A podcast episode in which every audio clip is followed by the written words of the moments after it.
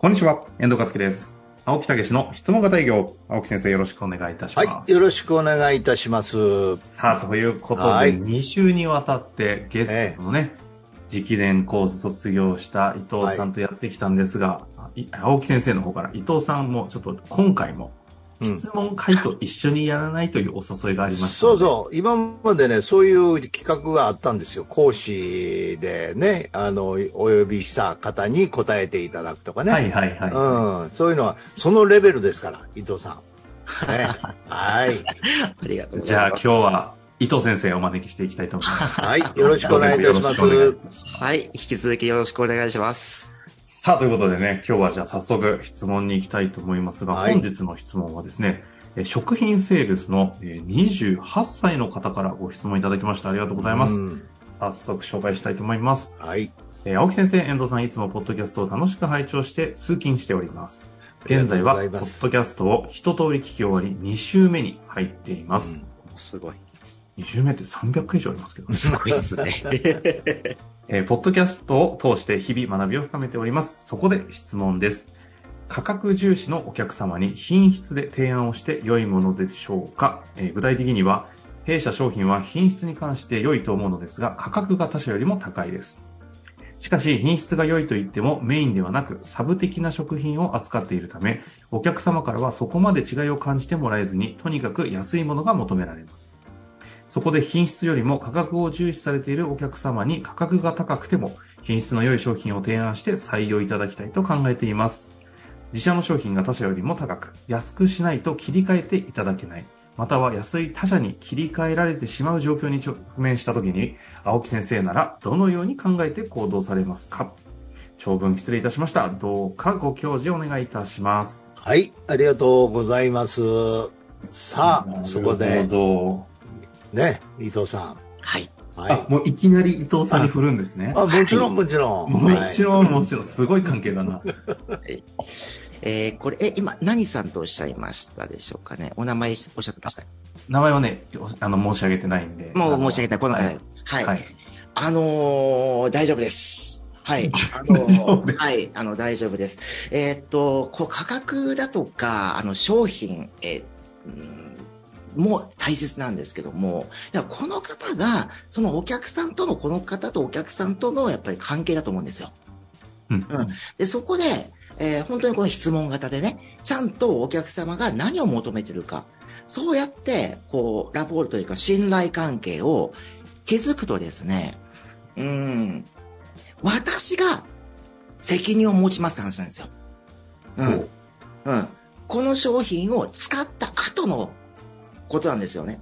そのお客様はその商品を買うのがもん目的ではなくて、その商品を買った後なんですよ。だから高かろう安かろうじゃないんですよね。その方の目的が達成されれば OK なんですよ。うんその時に、えー今日ね、ご質問なさった方の、あ、あなたから買いたいと。あなたが安心だわと。あ、あなただったらこの後この商品使いこなせるわと。で、えーこう販売される方も、うん、私が責任持つんですよと。うん。で少々高くても、その代わり結果にコミットしますと。いうことじゃない、なんでしょうかね。これってちょっと伊藤さんにまさに質問なんですけど、はい。あの、散々いろんなね、ことを営業してきたから言えることだと思うんですけど、実際営業やってると、とはいってもお客様は、やっぱり、そうは言うんですけど、安いって言う、安い方がいいって言ってるんで、はいそ。こが結局目的なんじゃないのってはい。いうふうに思っちゃう気がするんですね。はいで、これはあの、スーパーのバイヤーなんですよね。うん。だからエンドユーザーがお客さんなんですよね。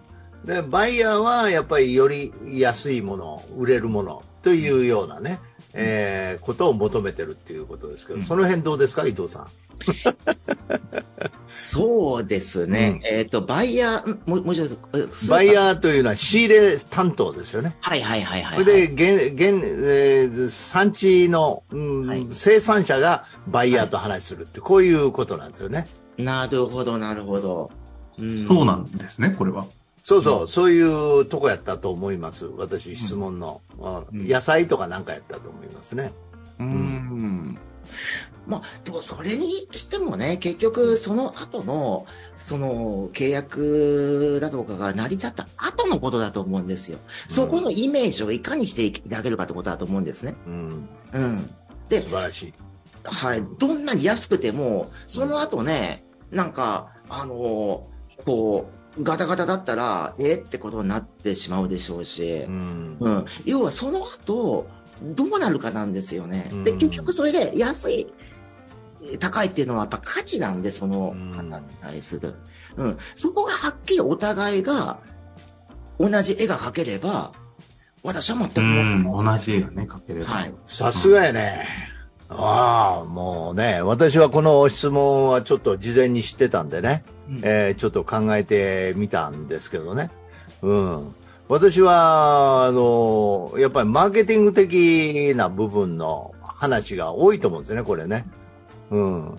というのは、その、バイヤーに、こう、本当に気、気に入られればいいという話なんですよね。だから、京都にね、男前豆腐っていうのがあるんですよ。知ってます？聞いたことある？私は知らない。これね、なかなか、あの、うち、私はあんまりえーと思うんやけど、女房は大好きでね。ね、ほいで、男前豆腐って言って、もう、この表紙に、もう、あの、ちょっと、な、前掛けをした、こう、髭面の親父みたいなのがボーンと乗ってて、男前豆腐って書いてあるんですよ。ブランドなんですよ、これ。そうすると、もうこの創立者が、実はもう豆腐っていうのは値段が安くって、もううん全然もうこんな売り方したくないって言って、独自のブランドを作り上げたんですよ。うん。それでこれがもう京都だけじゃなくて全国にこう広がってるんですね。うんうんうんええ。それでホームページ見ると、男前豆腐の歌とかね、いろんなもので商品いっぱいあるんですよ。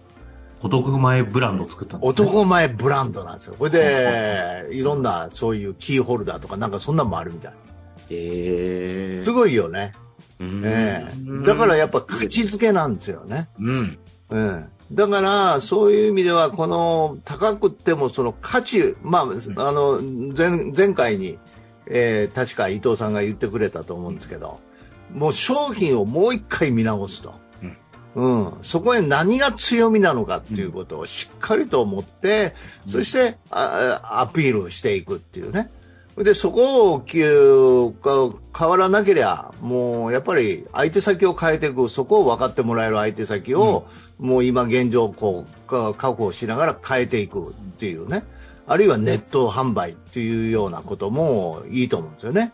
もちろん企業なんで、そういうところへ、まあ、自分一人では乗り出せませんから、そういう戦略を作って乗り出していくっていうね、いうようなことが非常に、まあ、今後においては重要じゃないかなとは思うんですけど、なので、そでもねの質問、うんあ、デモでですね。うんデモでが大事ですね。でも、今の伊藤さんの話で確かに、そのスーパーでバイヤーとか、間に立つ人であろうが、関係づくりですよね。はい。その思いを分かってくれて、うんその思いを分かって仕入れて、えー並べてもらったら、思いによって今度は価値づけされて、うんやっぱりそれが売れていくっていうね。うん結果としてそれが行われれば全然 OK ですよね。